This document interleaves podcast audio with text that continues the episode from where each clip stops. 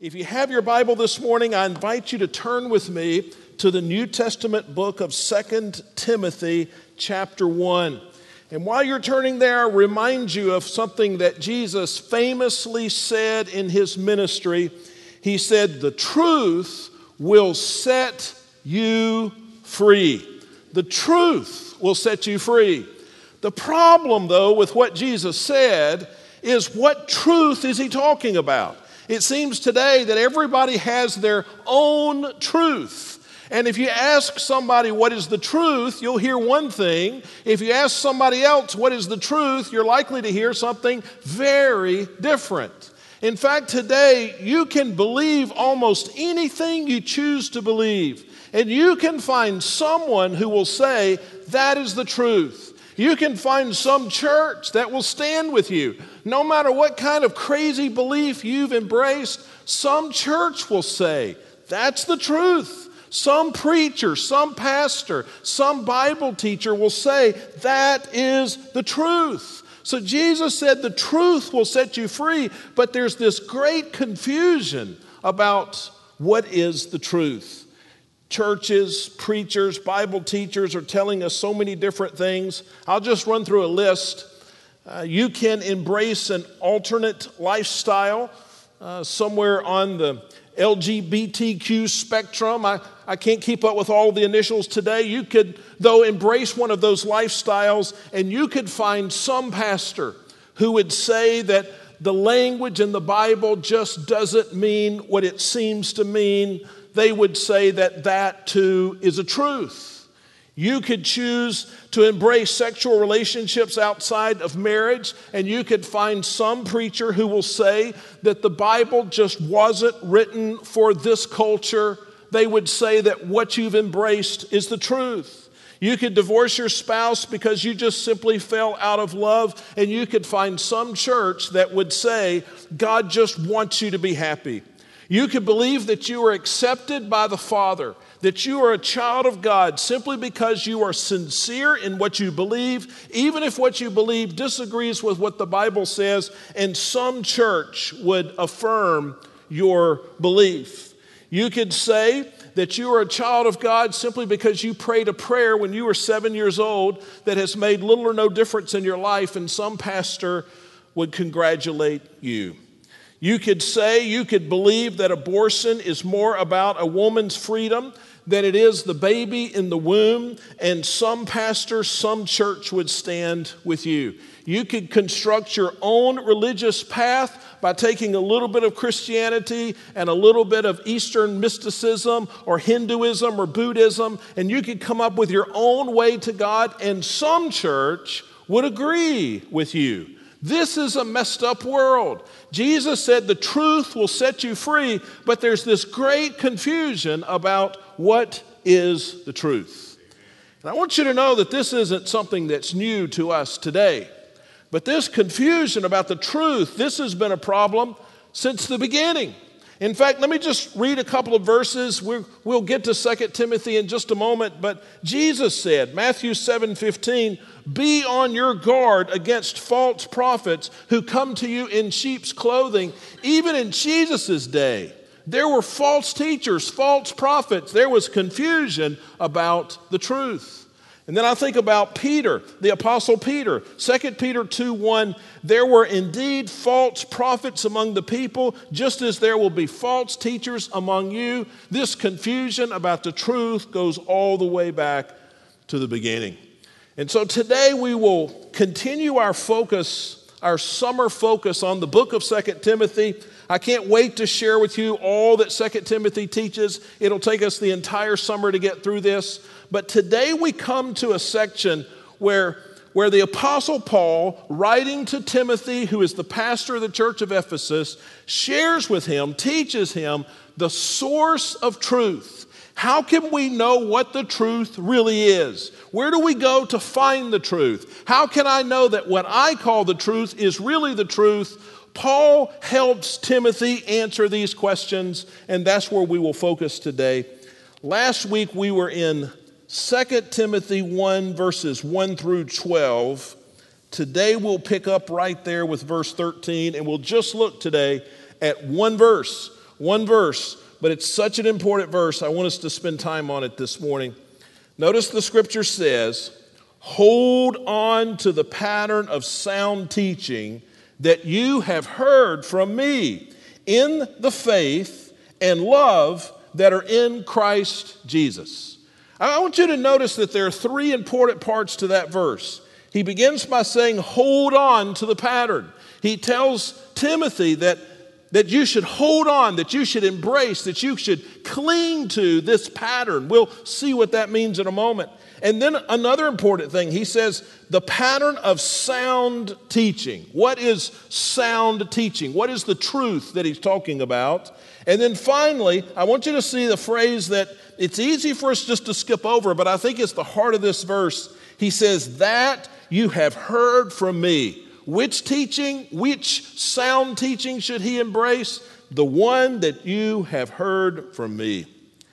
Timothy, as the pastor of the church of Ephesus, he had been struggling with these false teachers. He had been battling with false teachers from the beginning of his ministry there. You could go back to 1 Timothy chapter well chapter 4, so this would have been a few years prior to 2 Timothy. 1 Timothy chapter 4 verse 1 says, "Now the Spirit explicitly says that in latter times some will depart from the faith, paying attention to deceitful spirits and the teachings of demons. And he goes through and gives some details. Paul's been, or rather, Timothy's been dealing with these false teachers a long time. If you, if you just turn over maybe to the next page, 1 Timothy chapter 6, verse 3.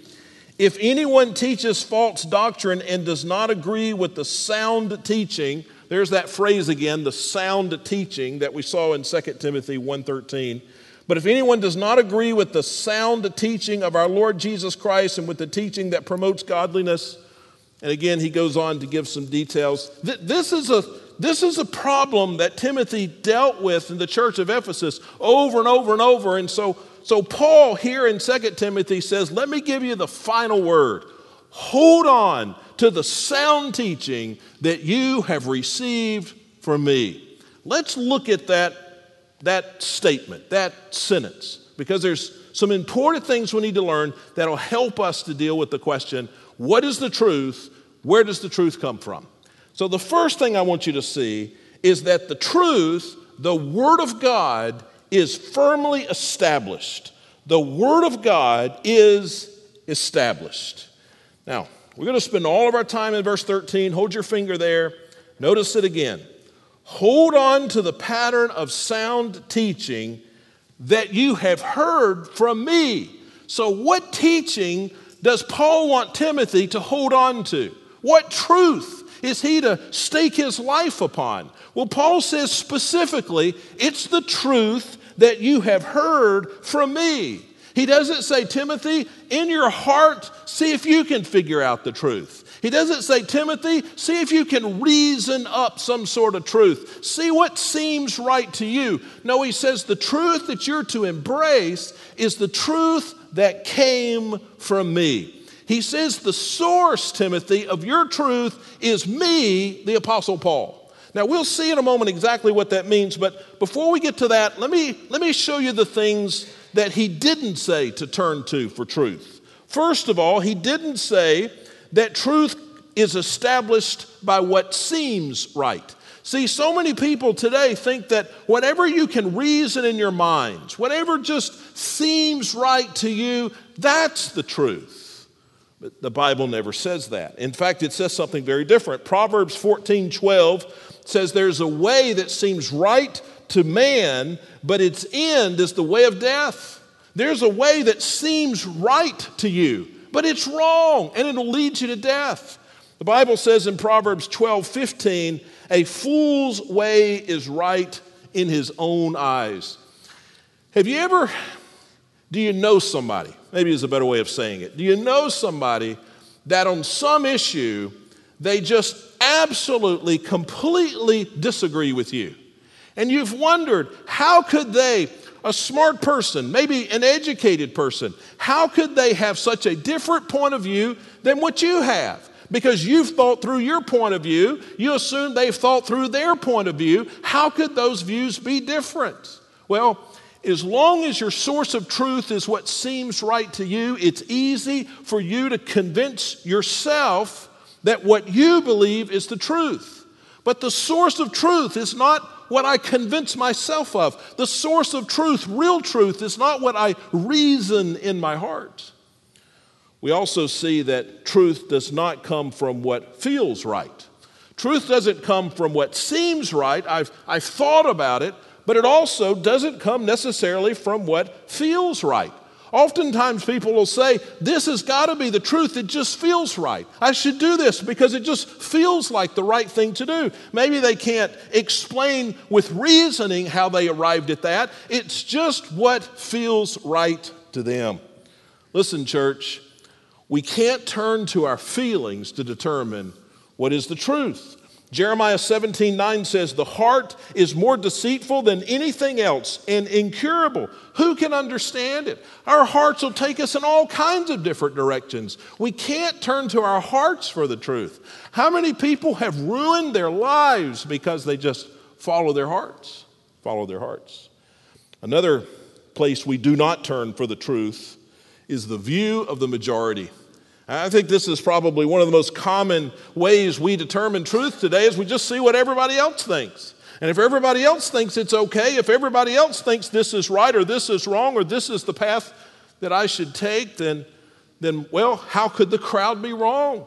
And we allow truth to be determined by just what everybody else thinks around us.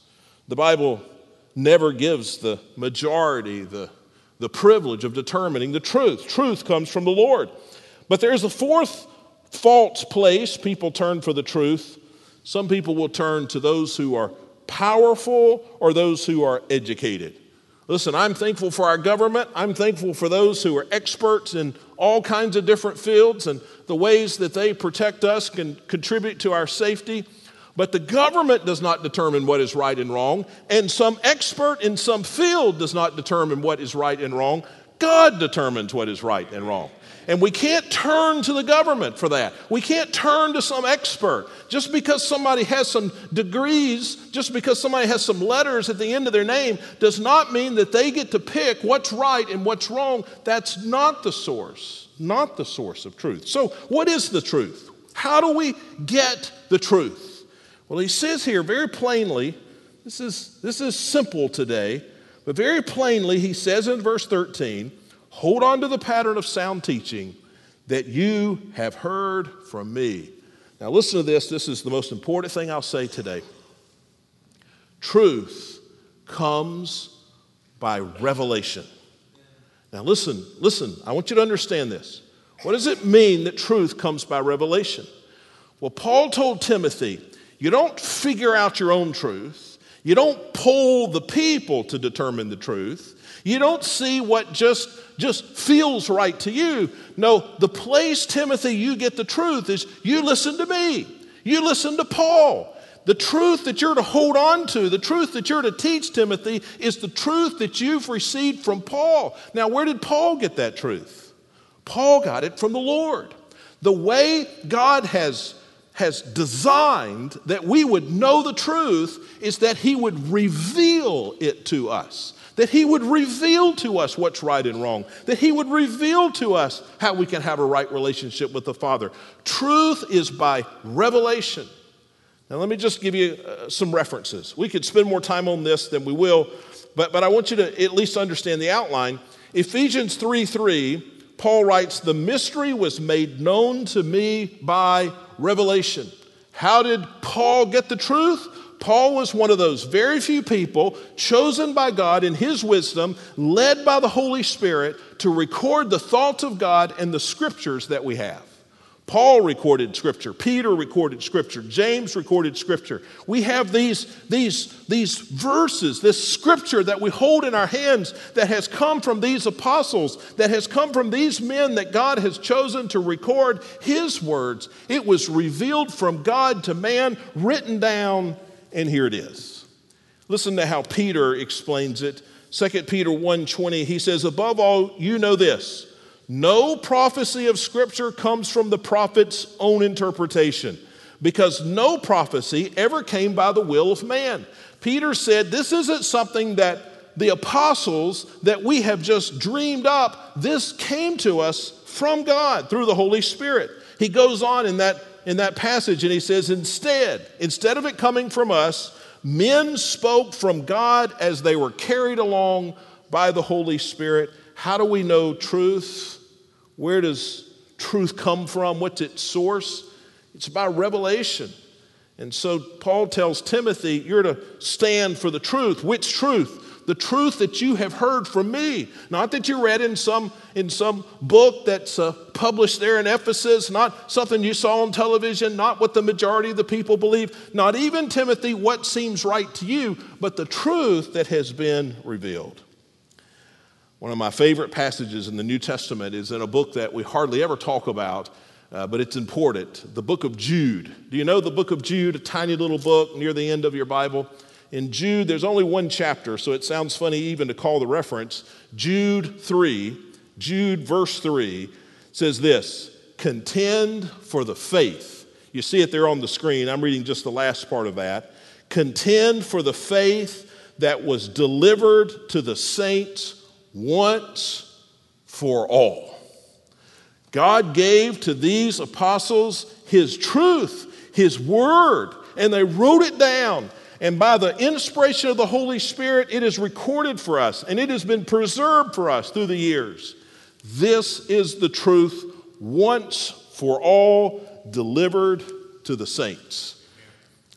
God's word is established. It's not up for debate, it's not up for modification. There won't be a sequel, there won't be a, an update. It can't be voted on, it can't be voted against. It will not change with our culture, it will not bend to our sinful desires.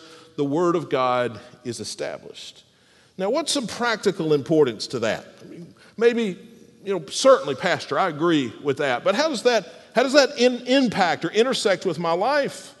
Well, when making decisions in life, when we're trying to decide if we're going to go down this path or this path, when we just try to decide, decide how we're going to design our marriages and our relationships, we shouldn't look to our hearts. We shouldn't look first to our reasoning. We should look first to the Word of God. That's the source of truth. Too many times today, we'll tell people to just close your eyes and get really quiet and then just imagine that God were to speak to you and you just do that. What's the problem with that, church? What's the problem with that? Well, that's, that's not how God has designed that we would receive the truth. Now, certainly, God leads me and the Holy Spirit guides me absolutely. But the truth, the, the source, the reliable, infallible truth is the revealed truth that comes from God. You want to know what you should do? Don't close your eyes and imagine, open your eyes and read. This is the source of truth, it is firmly established. Now, quickly, number two, the Word of God is firm. It is firm. So look back at verse 13. He says, Hold on to the pattern of sound teaching. Now, what is this sound teaching? Well, he doesn't really define it there in verse 13. This is, it just says sound teaching, there's no description. So, how can we determine what that means? Well, as it turns out, uh, Paul uses that same phrase a number of times when he's talking to Timothy. Another, a number of other places here in 1st and 2nd Timothy, he uses that phrase, and we can see more clearly from those other instances exactly what Paul means. So I'm turning back just one page in my Bible, 1 Timothy 6 3. I think I read this a moment ago, but we'll read it more slowly now. He says, If anyone teaches false doctrine and does not agree with sound teaching of our Lord Jesus Christ, with the teaching that promotes godliness, here we see that sound teaching, the opposite of it, is this false doctrine, this, uh, uh, this teaching that would be contrary to God's word. Now, he says one more thing here. He says that sound teaching promotes godliness. Sound teaching is, uh, is, is teaching that, that lines up with God's word and it leads people to live lives that honor the Lord. In fact, if you, I wasn't going to point this out just for time uh, purposes, but, but I want you to see it. Look all the way down to the end of verse 5. If You have your Bible open. He's describing in verses 4 and 5 what this false teaching is, and he sums it up right at the end of verse 5. He says, Who, speaking of these false teachers, who imagine that godliness is a way for material gain? So these, these preachers that are teaching sound teaching, sound doctrine, they're teaching God's word such that it leads people to live lives of godliness, he says, that bring honor and glory to God. But a false teacher, how do you know a false teacher? A false teacher might have a Bible, might even read from it and, and seem to teach from it. But his teachings, her teachings, would, would lead someone to, as he says here, uh, material gain. See, see there, there are people who call themselves Bible teachers today and every message you hear is about how this, how this book will make you happier and how it'll make life easier and how it'll take all your problems away and how it'll make you wealthy and how it'll, how it'll heal you of diseases. Now, God certainly can do whatever God wants to do, and God honors and blesses the obedience and the prayers of his people, no question about that. But he says here that sound teaching leads to godliness, false teaching advertises personal benefit and material gain. And that's not the point of Scripture. So we're trying to figure out what sound teaching is, though, here, and we see that it is, it is the opposite of false teaching. Now, turn a couple of pages to the right. We're going to go to 2 Timothy chapter 4. We'll read a couple of verses here 2 Timothy 4 2. He's going to use that same phrase, sound teaching. He says, Preach the word, be ready in season and out of season, rebuke, correct, and encourage with great patience and teaching. So he's telling young Timothy, here's how to be a pastor, here's what you should do preach, preach, preach. And then verse 3, he describes that preaching. For the time will come when people will not tolerate sound doctrine or sound teaching. That's that same phrase we're looking for but according to their own desires will multiply teachers for themselves because they have an itch to hear what they want to hear. So, sound teaching doesn't necessarily scratch an itch, but false teaching is designed to scratch an itch. It's designed to make you feel better. And then, verse 4 they will turn away from hearing the truth and will turn aside to myths. Uh, speaks of the popularity of false teaching and later days and the days that we live in today, when Paul tells Timothy, right here in 2 Timothy 1, that he should embrace sound teaching, he's talking about the fact that the Word of God is firm. It doesn't change based on what, uh, what, what, what would uh, please people. It doesn't change based on the demands of a popular crowd. It is firm. It is reliable. It is unchanging. It is firm. We must not vary our teaching uh, to scratch an itch. We must not vary, we must not change our beliefs to be more in line with our culture. We must not seek to change truth just to make it better fit people's convenient lives. He says here to Timothy, You need to know the truth that comes from me. It's established because it's been revealed by God, but then you need to hold it as sound teaching firm, not that is, uh, is changing by the desires of the people, but that is the firm, sound, solid teaching that comes from the Lord. And then the third, the third thing, where this is the truth about the truth. So the third thing you need to know is the Word of God is essential. It's essential. So look back at verse 13, 2 Timothy 1:13, and now that very first phrase, hold on. It's a command. Timothy, hold on to the pattern of sound teaching. Paul reminds Timothy of the value of God's word. It should be held on to. This, this is a picture of grabbing hold of something and, and, and holding on to it no matter what happens, no matter how big the fight is, no matter how difficult the challenge is. Hold on to something because it's valuable. He tells Timothy, hold on, grab hold, don't let go, no matter the cost. Hold on to the Word of, of God, be committed to it, value it. I, I do want to show you an, an, one more verse, and we'll quit turning perhaps in a minute. But 2 Timothy chapter 3, and we'll spend more time on this verse as we work our way this summer through 2 Timothy, but notice 2 Timothy 3:16. 16 and 17. He says, All scripture is inspired by God and is profitable for teaching, for rebuking, for correcting, for training in righteousness. Uh, verse 17, so that the man of God may be complete, equipped for every good work. There's much to say about those two verses, and we'll get to it uh, if the Lord allows in the days to come and the weeks to come. But I want you to see just one word it's the word profitable. Do you see it in verse 16? See if you can pick it out. All scripture is inspired by God. That means God has breathed it out, it came from God. In the original, it actually says expired by God. It's breathed out by God. All scripture comes from the Lord, it's revealed from the Lord, and it is profitable. It's profitable. See, the Word of God is essential we must have the Word of God in order that we'll know how to live. So we'll know how to have marriages. So we'll know how to raise godly children. So we'll know how to bring honor and glory to God. So we'll know how to serve God. We'll know where to stand. That it's profitable for us. Listen to how the Old Testament says it Psalm 19, 10, and 11.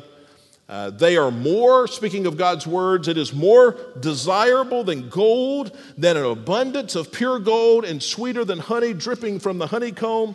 In addition, your servant is warned by them, and in keeping them, there is an abundant reward, he says. God's word is essential and it is valuable. Why does he say, hold to the pattern?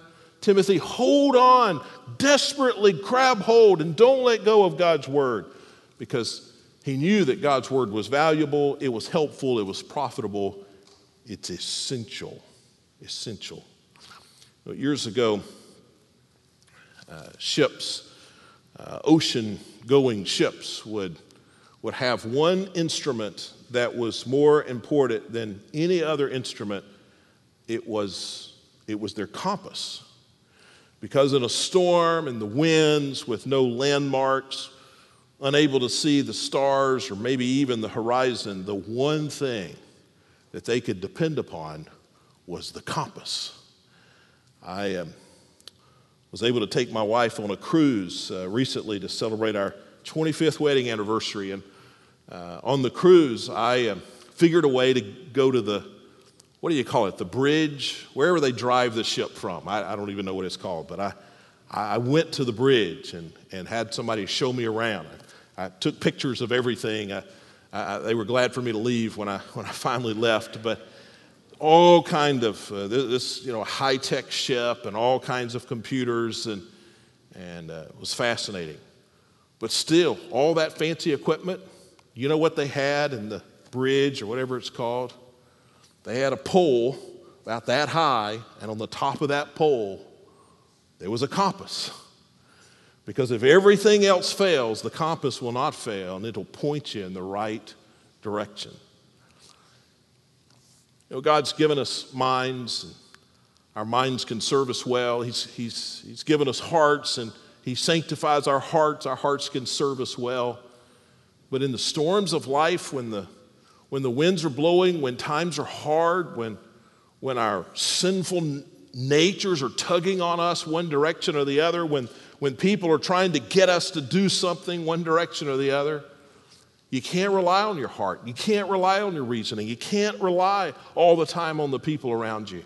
You have to have a compass you can go to that will settle it. And that compass, what Paul tells Timothy, that compass is the revealed Word of God. And in a, in, in a day when false teaching, when, a, uh, uh, when an inadequate understanding of the source of truth is more common than ever, we need to be reminded that the Word of God is our infallible compass. Years ago, I was a youth minister and I spoke at youth camps. Uh, this was uh, back in the black and white TV days, so a long time ago. Uh, but one of, the, one of the things I would do, I would teach, uh, not from this scripture passage, but I would teach the importance of God's word, that, that truth is revealed. That was uh, something I would often teach on. And, and so I, would, I had an illustration I used probably every time I taught on this. I bet I've used this illustration a dozen times or more. it would be, there'd be a, a crowd of, of students And I would invite three volunteers to come up on the platform. Always easy to get students to volunteer. And so the three students would stand up there, and, and I would hand them a mic and, and ask them to pick the person in the, in the crowd that they trusted the most. And so each one would pick their, you know, a friend or sometimes even a, a, a youth leader, somebody, somebody that they really trusted. And so we'd bring those three up. And so then we would take the first three and we would blindfold them. And we had a little obstacle course that we would set up then very quickly on the platform. Uh, some, uh, some movable walls and some buckets of water and different things. And the, the, the blindfolded student would be led, and we timed them. It was a race, so you had to go as fast as you could. The, the blindfolded student would be led through the obstacle course by the words of their most trusted friend. Now, you didn't have to set this up ahead of time, it just always happened this way. The trusted friends turned out to be, you know what I'm going to say, right? Not so trustworthy, right? And they've got their friend blindfolded in front of all these uh, kids they would torture them. And they would, they would make them run into walls and step into buckets of water. I mean, every single time. I don't think it's ever happened differently than that. Uh, the person would lead them astray, and it'd be hilarious, and everybody would laugh. And so we go through that. It'd take 15 or 20 minutes. And we have everybody seated again. And, and, and I would point out a couple of truths. First of all, we're all blindfolded. As we live our lives, none of us know what's going to happen tomorrow, do we? None of us know what our health is going to be. None of us know what the coronavirus is going to, is going to do, what's going to be open, what's going to be closed, or we, we just don't know. We, don't know what our job situations are going to be like. And, and this, this uncertainty is not something that COVID 19 has brought to us. It maybe has highlighted it, but none of us know. None of us know tomorrow. None of us know the temptations that will come in our lives tomorrow or next week, temptations that we've never faced before, maybe stronger than we've ever faced, that could it could derail our, our lives, or our marriages, or our ministries. None of us know. None of us, none of us, we just don't know anything. We're walking through this life blindfolded. Second thing what we learn is that the people or the things that we think are most trustworthy, when it comes right down to it, are not nearly as trustworthy as we thought they were. And maybe the people around you or or society or culture or your heart, maybe it will not intentionally mislead you like those friends misled their buddies. Uh, but you can't count on those things. The only thing you can count on is the revealed Word of God. If you want to have a godly marriage, you've got to count on this. If you want to raise godly children, I'm telling you, there are a lot of parenting books. There's a great deal of advice you can receive, and some of it helpful perhaps. But you've got to turn to the Word of God. If you want peace instead of anxiety, if you want joy instead of depression, if whatever, whatever good you want in life, if you want to accomplish something and bring honor and glory to the Lord, it's the Bible. It's the revealed Word of God that will lead you in the directions that you should go. Just so your head bowed and eyes closed. I want to extend an invitation a little different way today. We have, um, we have gone through, I think, eight weeks of online only services. Uh, we have um, we've been counseling as ministers. We've been counseling with a great number of people in our church and our community, probably more than we have since I've been here anyway. I know that there are a lot of people that are hurting. And we've got ministers today that would like just to sit down with you for two or three minutes and just pray with you. If you're hurting, if you're scared, if you're frustrated, if you're angry.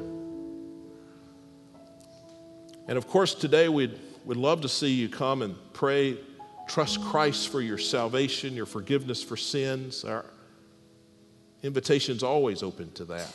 And we invite you to come in just a moment and say, hey, today I need to trust Christ. That's our only hope. But maybe today there are some who know Christ, but you're just struggling. I want to invite you to come down as well. And uh, we'll have some ministers here at the front, and they're just take your hand and they'll, they'll lead you to a, a space we have outside of the sanctuary, socially distanced. All those things will happen. And they just spend a few minutes praying with you and praying for you.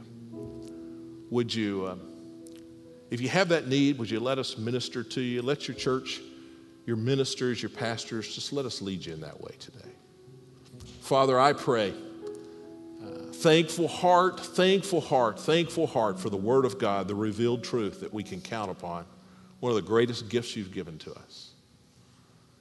But Father, I just pray as well for the hurts and the hearts of our people struggling with uncertainty or fear with job or family or health.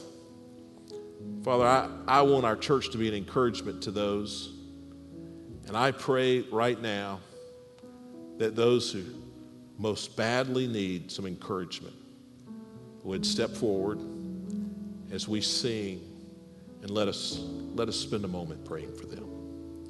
Father, may you be honored in our service and our lives as we lean upon the compass, the Word of God that has been revealed from you. And we pray this in Jesus' name. Amen. Let's stand together as we sing.